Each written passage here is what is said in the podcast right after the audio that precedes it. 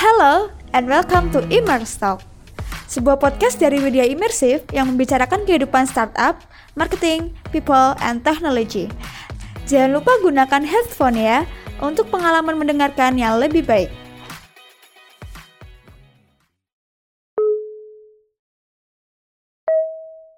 Hello and welcome to Immerse Talk. Di episode kedua Immerse Talk kali ini bersama dengan aku Hapsari, Marketing Communications Media Immersive Technology. Dan di episode kedua kali ini kita akan membahas sebuah tema yaitu Empowering Women to the Future of Technology. Kenapa sih kita membahas tema ini? Yap, untuk merayakan Hari Ibu yang jatuh di hari ini, 22 Desember 2020, kita sengaja nih menghadirkan beberapa wanita yang cukup berpengaruh di industri teknologi.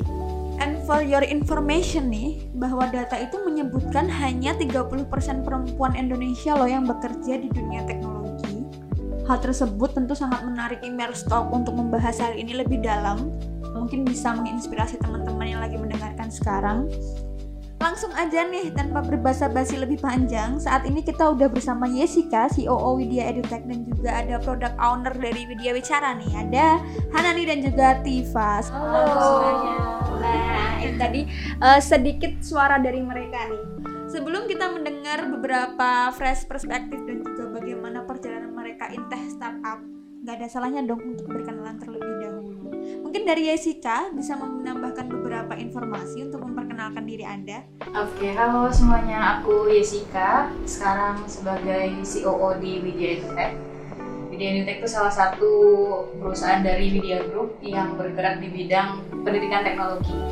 Yang produknya biasanya mengedepankan value interactive learning dan juga hasil kerjasama dengan kecilin.id jadinya kita lebih hemat kuota dibanding edtech lainnya ngomong-ngomong perempuan di teknologi, kebetulan aku udah bekerja di tech company itu dari 2018 dan memang dari zaman kuliah memang menargetkan untuk kerjanya di teknologi aja di tech startup atau tech company aja dibanding di company bidang lain gitu mungkin Oke, itu tadi sedikit uh, perkenalan dari Jessica. Mungkin bisa dilanjut aja ke Hanani dan juga Tifa.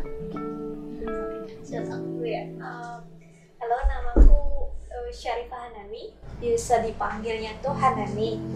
Nah, aku dari um, Widya Wicara itu salah satu startup di Widya Group juga yang bergerak di uh, teknologi suara. Kita produknya saat ini itu ada smart speaker Widya Wicara. Namanya, nah di Widya Wicara ini saya jadi product owner konten jadi content creator yang ada di uh, smart speaker itu yang jadi product ownernya saya dan teman saya Oh iya, lanjutin dari Mbak Nani, saya Tifa Saya salah satu product owner konten dari Media Wicara Nah, kurang lebih juga sudah sama seperti Mbak Nani sebenarnya Sudah berada di Media Wicara, itu kira-kira sekitar satu tahun empat bulan maksudnya bulan.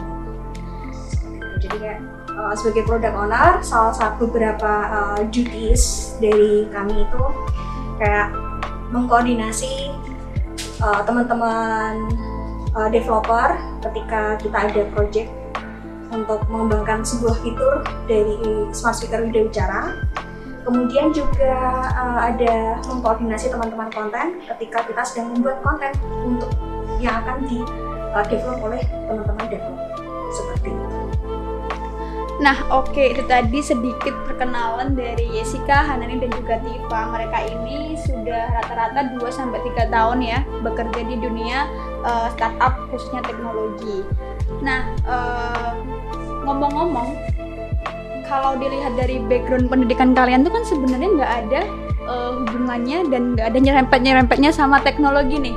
Bisa diceritain nggak sih secara singkat aja nih bagaimana awalnya kalian tuh bisa terjun ke dunia teknologi pada akhirnya. Mungkin tadi Jessica udah sedikit notice ya di awal kalau memang uh, salah satu cita-citanya memang mau bekerja di dunia teknologi ya. Mungkin uh, bisa diceritakan lebih lanjut? Oke. Jadi memang dari zaman kuliah tuh uh, kan aku basicnya psikologi gitu. Psikologi okay. itu ada spesialisasi namanya psikologi organisasi. Gitu. Lah jadi setiap kali ngomongin HR tuh ternyata HR di BUMN HR di perusahaan multinasional, HR besar ataupun yang lain tuh beda-beda karakternya gitu. dan dari semua itu entah kenapa aku selalu tertarik di HR yang di perusahaan teknologi gitu.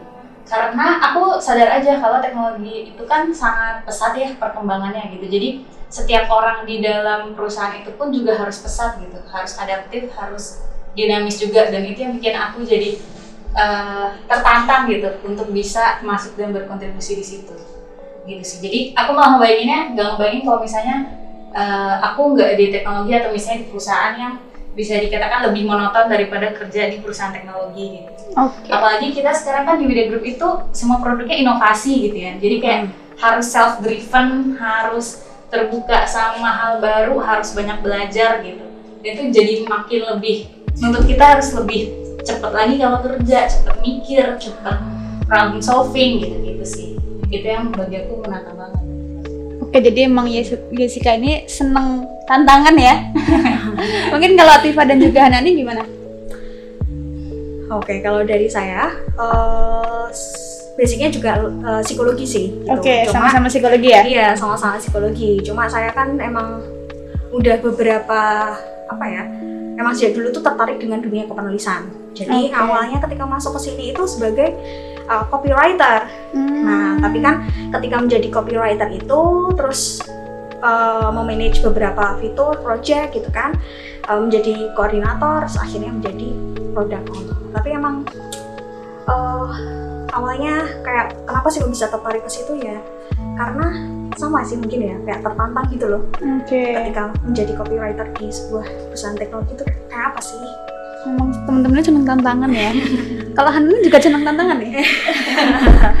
Sama sih, tapi sebenarnya dari awalnya kan emang uh, lowongannya yang ada di video bicara itu copywriter, okay. as a copywriter. Lalu kita di wawancara lah istilahnya. Terus kayak di brief, emang pekerjaannya copywriter yang di sini tuh kayak apa? Saya kan tanya. Terus emang agak berbeda. Emang copywriternya itu untuk di startup teknologi. Nah, kebetulan aku kan di, dari sastra Inggris ya. Hmm. Jadi kalau di sastra itu emang kita banyak banyak uh, dikasih bekal untuk jadi writer lah. Uh, essay writing, creative writing, kayak uh, technical writing juga.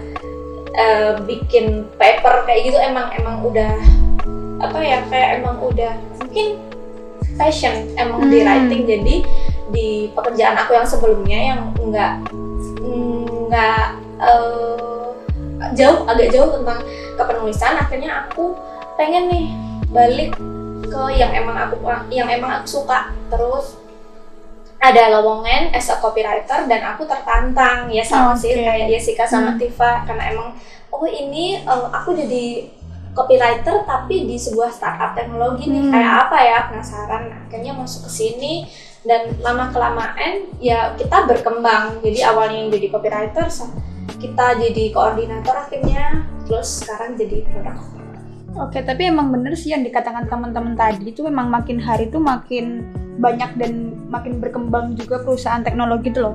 Uh, terlepas dari kita yang sebagai HR, sebagai content creator atau yang lain itu emang kita dipaksa harus aware itu karena emang teknologi kan makin hari udah sangat mendigitalisasi hampir semua kegiatan kita sehari-hari gitu loh. Nah, uh, menurut kalian sendiri nih, menurut kalian pribadi, bagaimana sih seharusnya perempuan Indonesia itu menyikapi perkembangan teknologi yang semakin pesat ini makin harinya?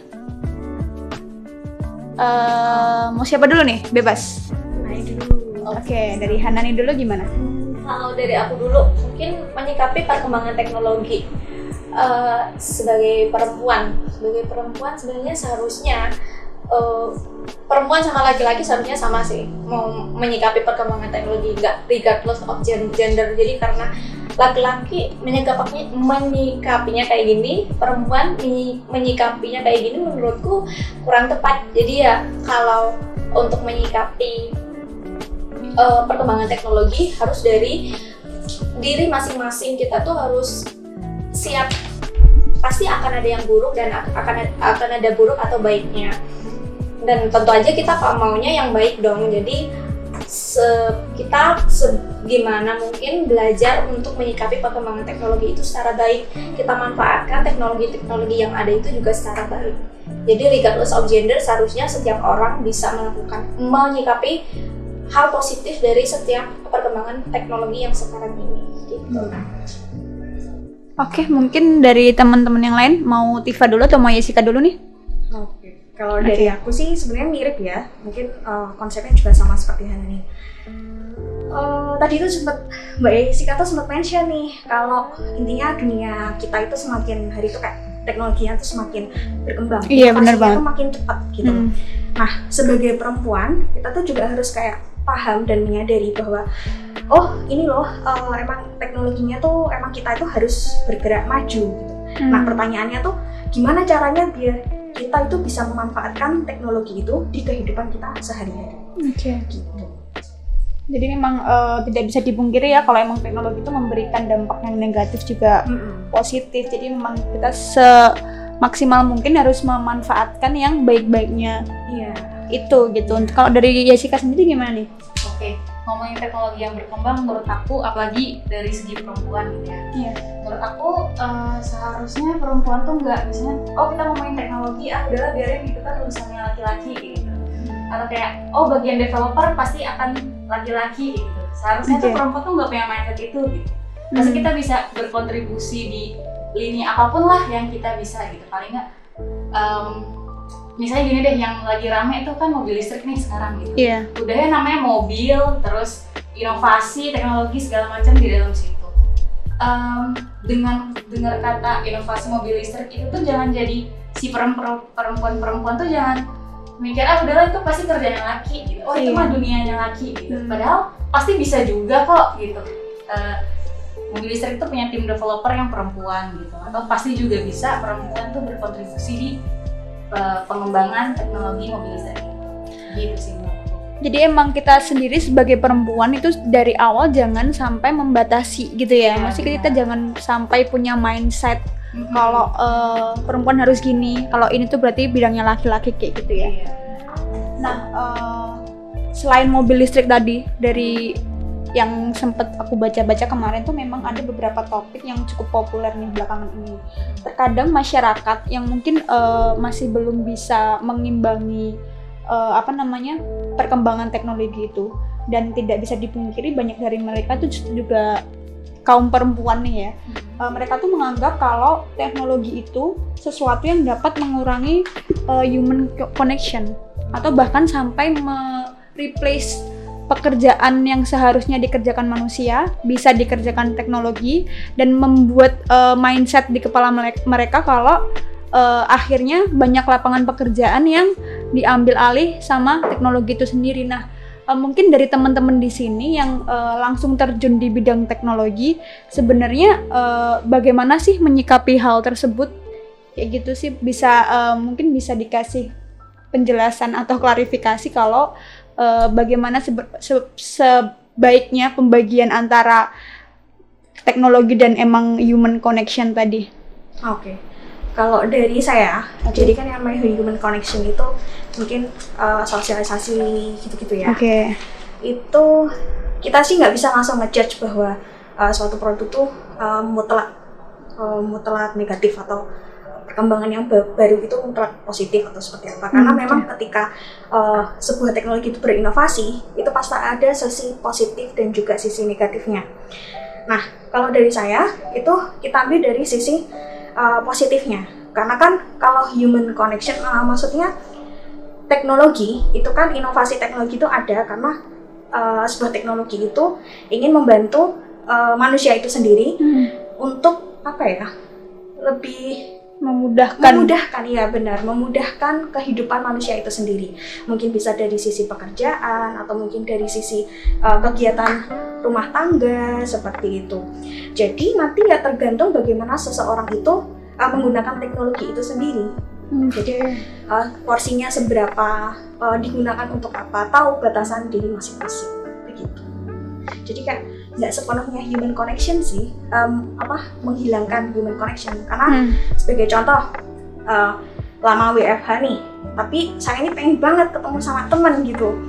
Nah di situ tuh uh, tapi di masa seperti ini teknologi membantu karena kita bisa tetap ber- uh, berkomunikasi dengan teman bisa melalui uh, telepon atau mungkin video call jadi tergantung bagaimana memanfaatkan. Oke, jadi kalau s- bisa sedikit kita simpulkan dari Tifa tadi tuh uh, sebenarnya teknologi itu bukan menggantikan ya, tapi lebih tepatnya mereka tuh membantu untuk uh, memudahkan kehidupan manusia sehari-hari. Dan memang emang benar gitu ketika kita pandemi itu kan kita memang tidak bisa bersilaturahmi ya. Kita tidak bisa mengunjungi teman-teman kolega kerabat dan yang lain yang memang itu amat sangat terbantu dengan adanya teknologi tersebut. Contohnya dengan Zoom, Google Meet yeah. dan lain-lain kayak gitu. Mungkin dari uh, Yesika dan juga Hanani ada perspektif lain mengenai hal ini?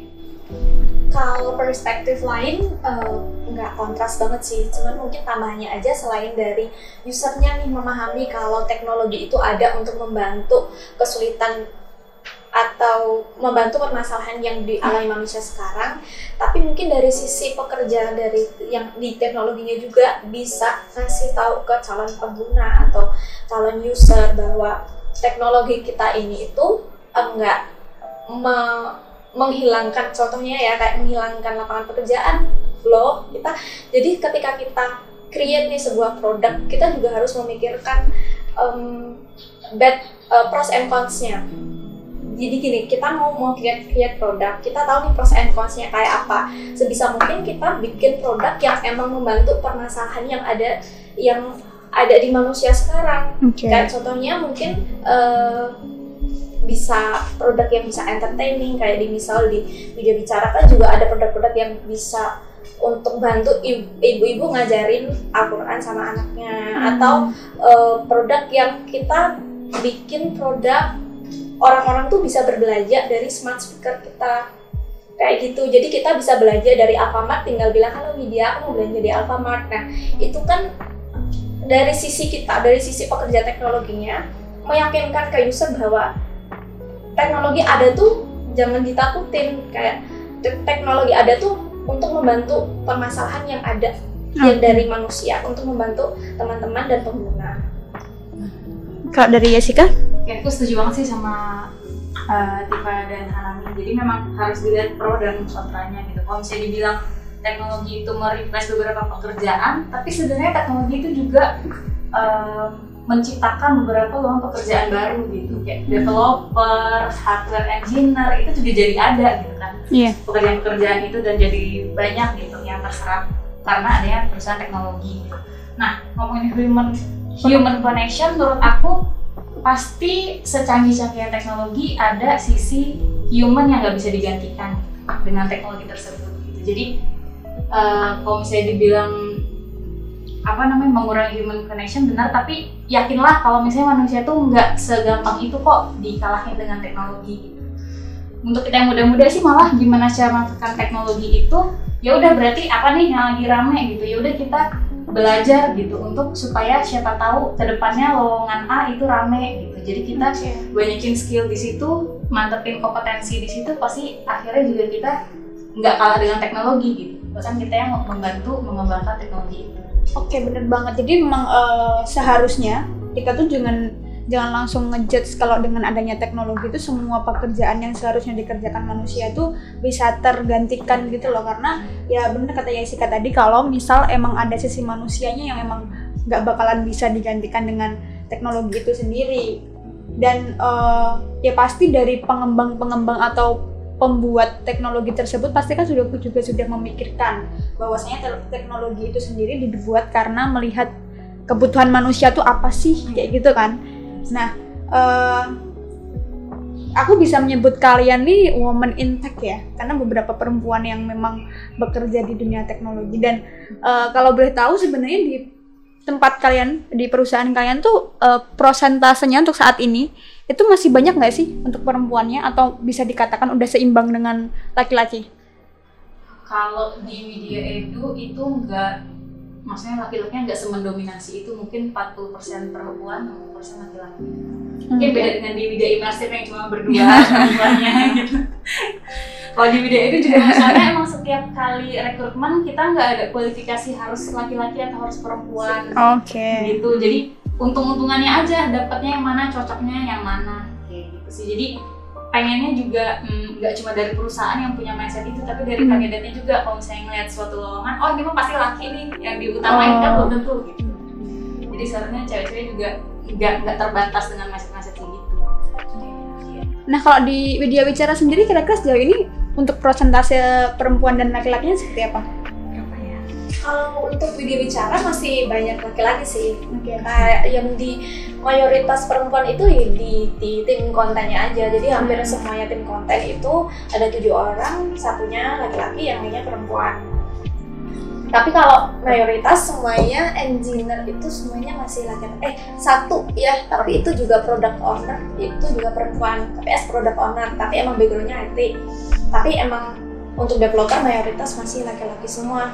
Dan sama kayak ya sih kayak kita juga kalau misal magang atau ada lowongan apa juga nggak nggak target kalau engineer itu harus cowok terus Hmm. kalau tim konten itu harus cewek karena emang kita punya spesifikasi tim konten tuh kayak gini dan kebetulan yang memenuhi para perempuan-perempuan ini jadi kita take-nya yang perempuan terus eh, emang ada laki-laki yang memenuhi juga dan emang masuk dari tim Hmm. tim di kita juga kayak gitu Jadi sebenarnya untuk urusan gender tuh bukan bukan kualifikasi utama ya. Selama kualifikasi yang lain emang mumpuni, ya mereka berhak aja untuk eh, lanjut ke proses berikutnya. Iya, bahkan tadi uh, nambahin dari Hanani, uh, kamu apa namanya kita emang waktu rekrutmen nggak ngeliat cewek atau cowok, kebetulan aja dapatnya cowok. Juga tim engineer di Edu kebetulan cowok semua gitu. Tapi waktu kita buka intern di tim engineer ada yang perempuan nih gitu. Jadi sekarang itu posisinya ada satu perempuan intern di tim engineer gitu. Dan Oke. teman-teman lainnya laki-laki. Dan dia tetap bisa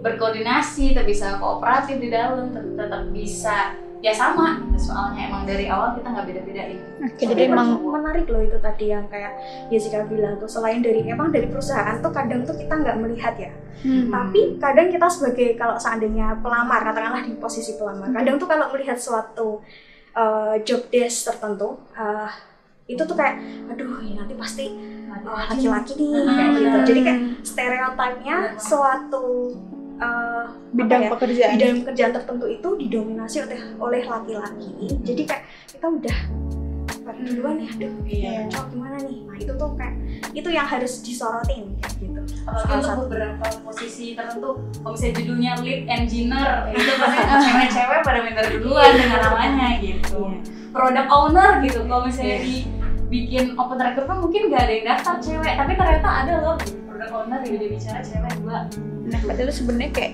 dari perusahaan tuh udah sangat membuka lebar gitu ya. Mungkin emang perempuan-perempuan di luar sana yang masih menstereotipkan dirinya mereka kalau misal engineer atau developer atau semua yang berbau-bau teknologi itu sangat maskulin. Mungkin beberapa perempuan di luar sana masih banyak yang berpikiran seperti itu. Nah, menurut kalian pribadi nih kira-kira masih perlu nggak sih dunia teknologi membutuhkan lebih banyak perempuan? Kalau lebih banyak perempuan mungkin ya balik lagi ya kayak dalam sebuah company kalau seandainya yang didominasi oleh laki-laki ya itu kayak perempuan tuh bisa masuk di bidang itu tuh kayak memberikan perspektif baru.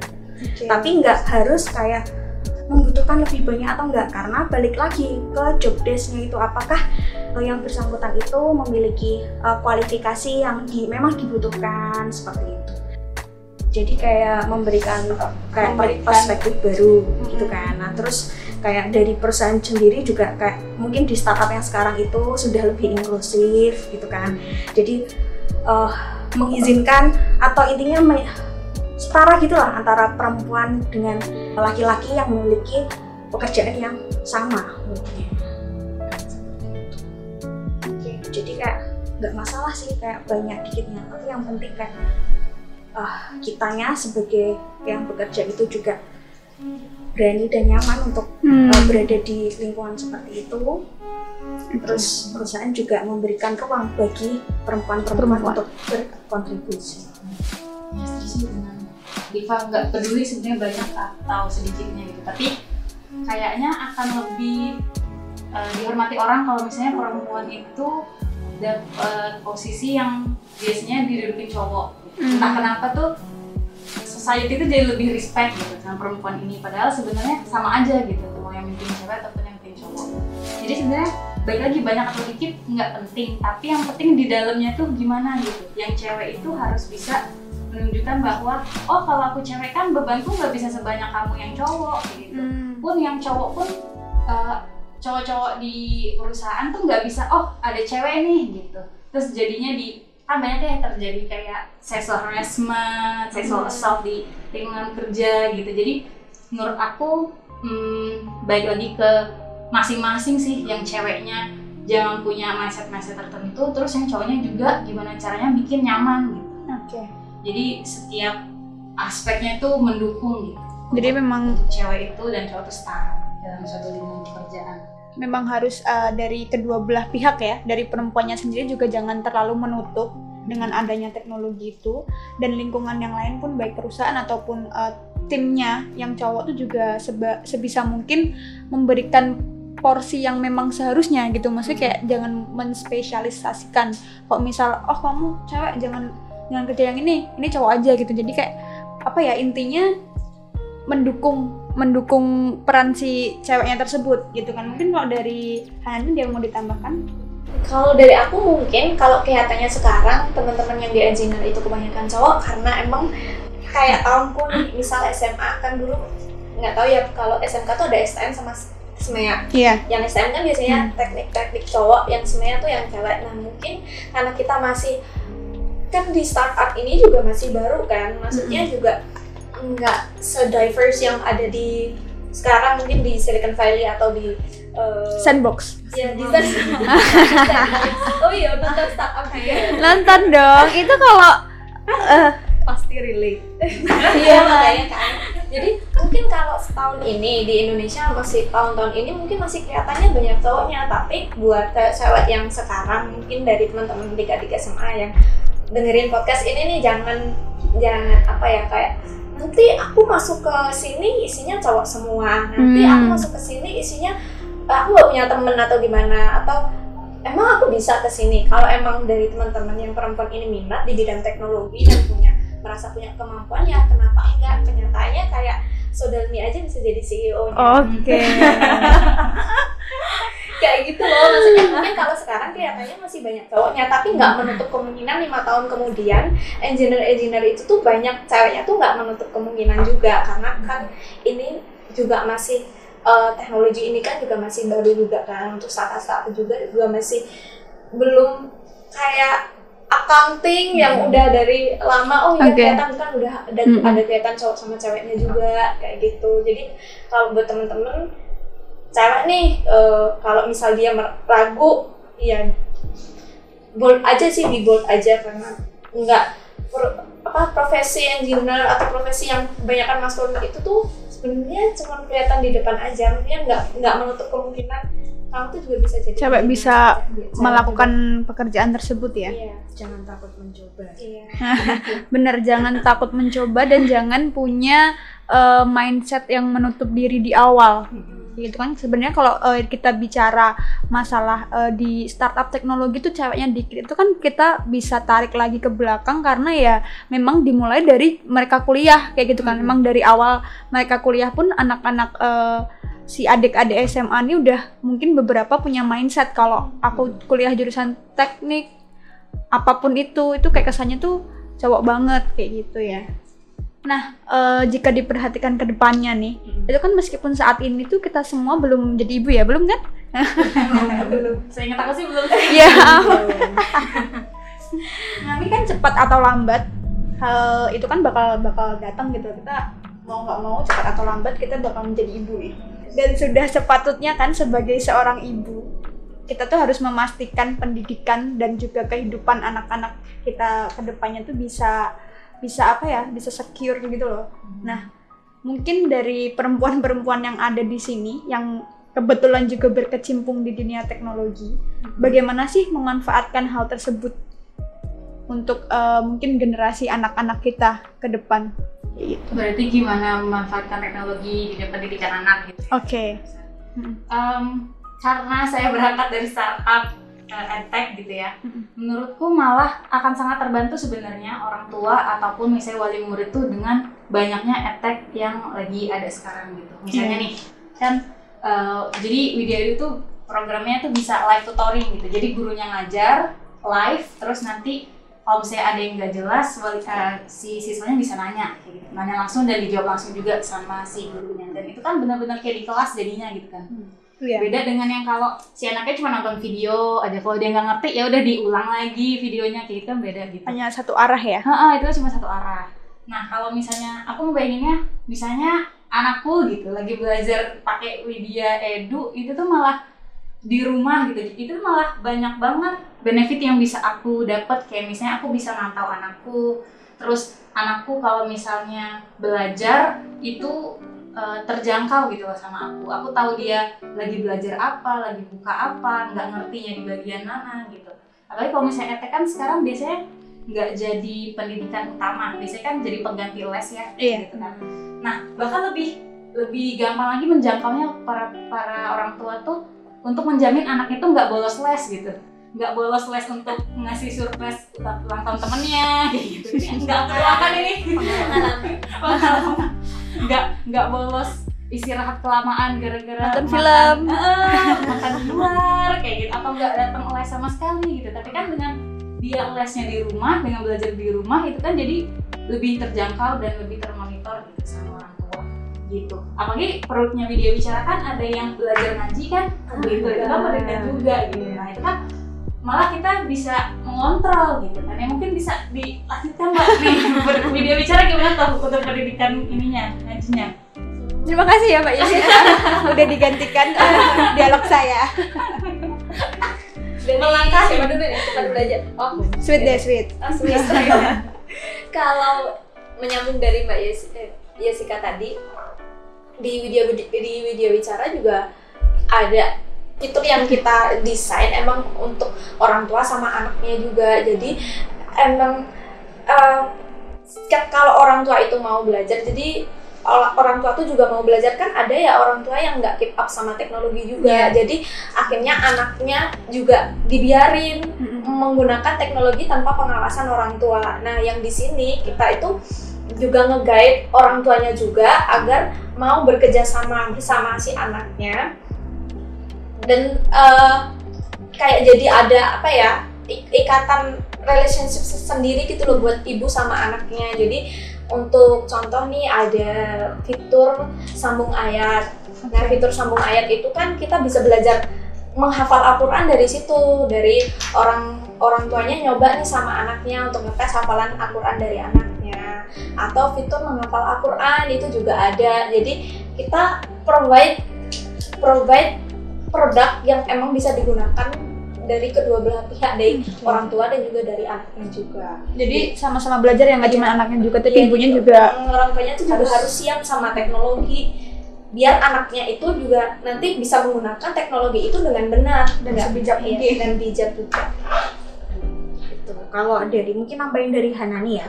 Kalau tadi kan udah dari sisi kayak edukasi gitu kan ya. Nah mungkin kan kalau saya contohnya eh, saya adalah ibu yang ya yang sibuk banget ya kerja iya eh, ngurus anak iya gitu kan dan ada beberapa hal yang nggak kepegang lah kayak banyak yang diurus ya. Heeh, ada banyak yang diurus terus kelupaan mau belanja atau apa gitu kan Oke. itu kalau balik lagi ke fiturnya Widya kayak Hmm. salah satu penunjang pembantu eh, kita para ibu itu adalah kayak eh, tadi udah disebutin sih sama Mbak Hanani belanja yang di warung Widya Oke. nah kan kayak eh, hanya dengan kayak mungkin kalau lagi repot banget nggak sempat pegang handphone itu Hmm. tuh bisa kayak belanja hanya melalui suara halo Widya saya ingin belanja eh, di warung Widya kayak gitu. Nanti bisa menyebutkan kayak barang-barang apa sih yang mau dibeli? kayak gitu. Kan menurut saya sih itu sangat membantu sekali ya ketika eh, merasa kayak hari itu hektik banget gitu loh. Apalagi kalau kalau dari eh, kalau dari cerita tante saya sih punya anak sambil kerja itu riuh ya riuh banget. kayak gitu Berarti eh, menarik banget tadi salah satu fitur dari Widya Bicara tuh punya warung Widya ya. Widya, Dan kalau bisa kalau dipikir-pikiran itu kok amat sangat effortless ya, cuman kayak halo Widya saya mau beli apa gitu. Kan dibandingkan dengan kita yang harus buka aplikasi terus ngetik itu lebih effort ya untuk perempuan-perempuan yang sangat sibuk. Sampai gak sempet buka itu kan. Nah, eh, tadi kan kita dari awal eh, banyak menyebutkan bahwa sebenarnya tuh dari perempuan-perempuan sendiri itu yang udah membatasi diri mereka dan uh, udah merasa kalau misal terjun ke dunia teknologi itu merupakan ranahnya cowok, ranahnya laki-laki. Nah, mungkin saran kalian dong untuk perempuan-perempuan di luar sana yang mungkin masih punya apa namanya pemikiran seperti itu yang masih punya pemikiran kalau amat sangat senjang sekali nih ketika perempuan tuh terjun ke dunia teknologi. Eh, berarti untuk mengatasi kesenjangan gender di dunia teknologi gitu ya. Oke. Em, menurut aku ya itu tadi sih yang udah aku sebutin dari yang dari yang si ceweknya jangan sampai punya mindset yang membatasi dia gitu. Kalau misalnya pun misalnya kadang-kadang cewek itu insecure gitu masalahnya. Mau daftar jadi lead engineer takut gitu kan. Nah, kira-kira apa sih yang bikin insecure gitu? Oh, kurang skill ya udah dimantapkan skillnya. Oh, kurang pengalaman ya udah dibanyakin pengalamannya kayak gitu. Jadi sebenarnya cewek itu jangan sampai terbatasi gitu. Kalau misalnya sadar bahwa dia terbatasi ya udah apa namanya eh, dihancurkan gitu batas itu itu dari si cewek. Pun dari si perusahaannya harus menegakkan bahwa eh, apa namanya dilarang keras gitu. Maksudnya ada apa sexual harass ataupun sexual assault di lingkungan pekerjaan gitu. Soalnya itu kan yang sangat mempengaruhi eh, kenyamanan bekerja si wanita gitu pun dari si karyawan-karyawan cowoknya itu bikin nyaman gitu. Kalau ada karyawan cewek yang lagi kerja gitu. Mungkin Hamsari di sini kan cuma berdua nih ceweknya di perusahaan ini. Kenapa Hamsari bisa lama? Pasti karena si cowok-cowoknya mendukung Bener banget. gitu. Bener banget. Pasti- Apresiasi dulu. Bener. Dia harus harus respect gitu, masing-masing harus respect. Jadi yang cowoknya jangan sampai oh kalau ada cewek jadi biasanya kan digoda-godain Iya. atau kayak diceng-cengin atau kayak diomong-omongin, body shaming segala macem gitu. Atau mungkin di underestimate iya, juga kan. bener, underestimate atau misalnya tersinggung kalau misalnya si ceweknya yang jadi leader kayak gitu. Hmm. Itu kan seharusnya kayak gitu. Jadi gimana cara untuk ngatasin kesenjangannya ya baik lagi dari diri masing-masing gitu. Yang si cewek jangan sampai ada mindset yang membatasi dia, terus perusahaannya juga mendukung lingkungan inklusif itu, terus yang cowok-cowoknya juga itu respect gitu sama karyawan cewek. Mungkin kalau dari Hana dan juga Tifa gimana nih? Kalau dari saya sih em, di dari sisi perempuannya ya jangan jangan pernah takut. Hmm, mungkin mungkin masih ada yang ber- beranggapan kalau pemimpin itu yang bisa memimpin itu laki-laki. Mungkin yang eh, bisa manage sesuatu itu laki-laki karena cewek mungkin masih ada kepikiran eh, kayak membawa beban misal dia ibu ya terus dia punya anak terus dia pasti em, berpikir bahwa dia punya ada bawaan gitu di belakang gitu pikiran Hmm. bawaan. Jangan jangan berpikir kalau wanita itu nggak bisa melakukan itu. Wanita itu bisa perempuan perempuan itu bisa melakukan semuanya. Memimpin em, mengurus keluarga mengurus anak pun juga laki-laki juga sama. Memimpin mengurus keluarga sama Terus anak. mengurus anak. Kita semua itu seharusnya eh, dalam diri kita kita ditanamkan kita menanamkan diri bahwa kita itu cewek dan cowok itu mungkin Sama physically beda tapi kita harus kita punya kesempatan yang sama. Jika kita emang mau dan kita emang bisa. Sama juga dari sisi perusahaannya. Mungkin dari perusahaan ada ya yang berpikiran bahwa yang cewek nanti dia Hmm. kebanyakan cuti. Ada cuti hamil lah ada cuti nikah lah ada cuti haid lah. Nanti nggak banyak kerja. Nah jangan sampai jangan sampai kayak karena cewek banyak cutinya nanti dia kerjanya cuma dikit. Nah mungkin dari sisi dari sisi orang luarnya juga ingin berusaha lebih baik dari sisi dalamnya dari si perusahaannya tuh juga harus percaya gitu loh kalau perempuan Oke. itu juga bisa. Jadi jangan bukan hanya karena perempuan ada batasan ini ada batasan dia pasti juga mikirin keluarganya dan yang lain-lain. Semuanya pasti mikirin keluarganya kan pasti. Jadi seharusnya semuanya itu bisa sama gitu loh dari sisi kita juga harus mau berubah mau apa ya eh, ingin membuktikan Hmm. diri dari sisi perempuannya ingin membu- membuktikan diri dan dari sisi perusahaannya juga mau percaya gitu. Oke. Jadi memang harus ada eh, dua arah itu tadi ya dari kitanya sendiri dan juga dari lingkungan yang mendukung itu. Tifa ada yang mau ditambahkan? ya people guys tetap semangat untuk eh, apa ya intinya nggak ya sama sih nggak usah terlalu apa ya underestimate untuk suatu pekerjaan itu eh, emang didominasi oleh laki-laki kayak gitu sih jadi memang kita harus punya keyakinan diri bahwa kita itu bisa kalau seandainya kalau seandainya nih ya kan eh, beberapa salah satu hal yang mungkin bikin down itu adalah ketika melamar di suatu atau mencari kerja di Hmm. suatu yang eh, intinya pekerjaannya dominasi laki-laki terus kita nggak keterima pasti kan pikirannya ke mana-mana nah control that mind gitu loh karena mungkin eh, penyebabnya itu bisa hal yang lain kayak gitu mungkin Hmm. karena memang kualifikasi dari yang lain itu Emang lebih bagus, bukan seperti karena itu. gendernya itu Yes, tadi ya. yes, yes. Karena menurut saya ya startup startup sekarang itu kayaknya nggak melulu melihat gender. Iya. Seperti. Media bicara kayaknya nggak nggak deh kita equal. Video imersif juga enggak kok. Ah, Cuman eh, ya itu tadi. Itu tadi kembali lagi. kembali lagi ke kualifikasi ya. Memang sejauh ini memang eh, kebetulan yang dibutuhkan tuh memang banyak yang apa sih namanya yang cocok tuh memang masih para cowok-cowok. Mungkin next eh, kita nanti aku undang lagi kemungkinan udah ada makin banyak perempuan di sini. Oh, Semoga ya. Iya. Sebagai apresiasi nih untuk teman-teman Immerse Talk yang sudah mendengarkan episode kedua kali ini, kita ada hadiah total senilai 200.000 untuk empat orang pemenang nih. Caranya gampang banget. Kalian hanya perlu follow akun Instagram @widiaimmersive, tag 5 teman kalian untuk ikut giveaway ini dan lalu menjawab pertanyaan yang akan kita sampaikan di kolom komentar. Pertanyaannya adalah sebutkan nama perusahaan asal narasumber kita di episode 2 Immerse Talk kali ini. Nah, pasti gampang banget kan? Tadi teman-teman di sini juga udah beberapa kali menyebutkan perusahaannya, bahkan nggak cuma perusahaannya tapi produknya juga, benefitnya juga. So, langsung aja ikut giveaway kali ini karena lumayan buat eh, tambah-tambah uang jajan di tahun baru ya. Meskipun Iya. kita nggak bisa ke mana-mana tetap stay di rumah. Seenggaknya saldo OVO dan GoPay tetap terisi ya. Oke terima kasih untuk Jessica untuk Tifa dan juga Hanani. Terima kasih. Sudah bersedia eh, menemani teman-teman Immerse Talk di episode kedua kali ini. Dan see you. See you. Sampai jumpa.